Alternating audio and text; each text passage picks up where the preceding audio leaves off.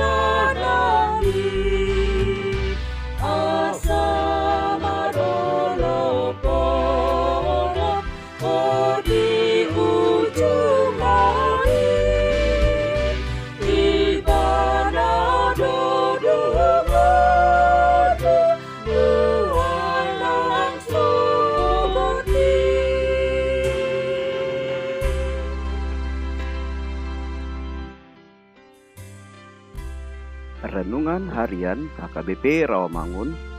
Ikutlah Aku Senin 4 Januari 2021 dengan tema Tuhan Sumber Kekuatan.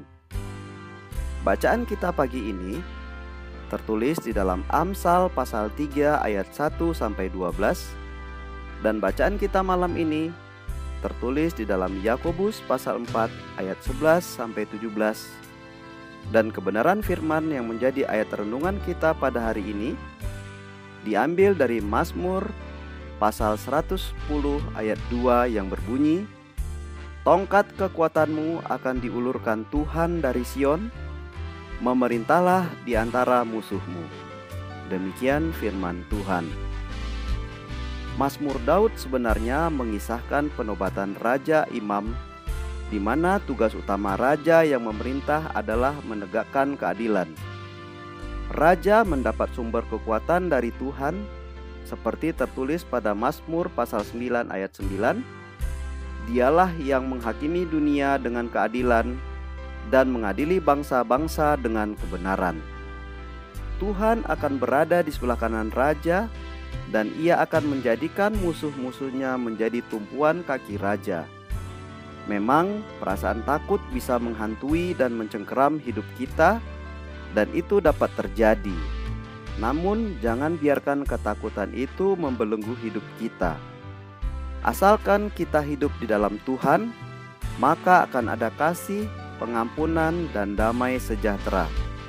Musuh-musuh kita bisa berupa berbagai kesulitan ekonomi, kesehatan, dan pergumulan lainnya dan itu semua takkan menggoyahkan kita yang diam di dalamnya. Kalahkanlah ketakutan dengan iman dan pengharapan di dalam Tuhan kita Yesus Kristus. Saat ini, barangkali musuh-musuh ada di sekeliling kita, sehingga hal ini membuat hidup kita menderita. Namun, jangan hanya melihat hal-hal yang kelihatan secara jasmani, melainkan lihatlah Allah yang Maha Besar pegang teguh Tuhan kita dan bergemar pada firman-Nya, maka kita akan seperti pohon yang tumbuh di tepi aliran sungai yang rimbun, berbuah pada waktunya, dan apa saja yang diperbuatnya jadi. Amin. Marilah kita berdoa. Tuhan Yesus, kuasai hati dan pikiran kami, agar kami boleh jujur dan adil serta memiliki kasih, pengampunan, dan damai yang daripadamu. Amin.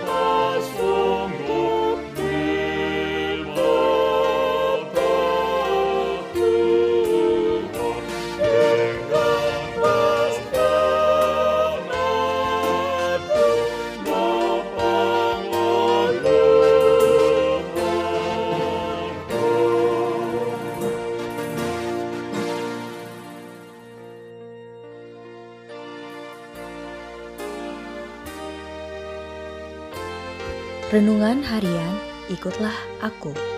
Selasa 5 Januari 2021 Tuhan itu pengasih dan penyayang.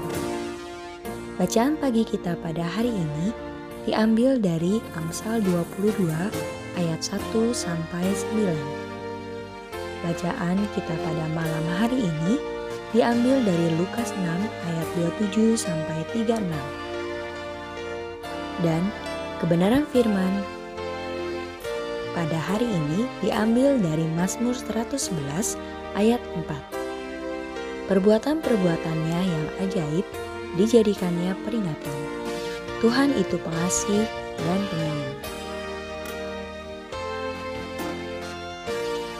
Kita sudah memasuki hari kelima di tahun 2021 ini. Kita menjalani perjalanan waktu di dunia ini waktu masa lalu, masa sekarang, masa yang akan datang, di mana semua ini akan mengiringi langkah kehidupan kita. Apa yang sudah terjadi tidak dapat bisa diubah karena sudah berlalu. Namun, bukan berarti kita tidak bisa melihat ke belakang, sebab jika kita mau kembali melihat ke belakang ini, akan menjadi pembelajaran untuk menghadapi masa yang akan datang. Dalam nats renungan kita ini, mau mengatakan kepada kita bahwa perbuatan kasih dan kebesaran Tuhan itu adalah kekal sampai selamanya.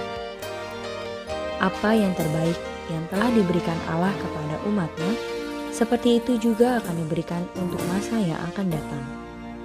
Tuhan itu tidak pernah berubah sejak dahulu hingga sekarang sampai masa yang akan datang.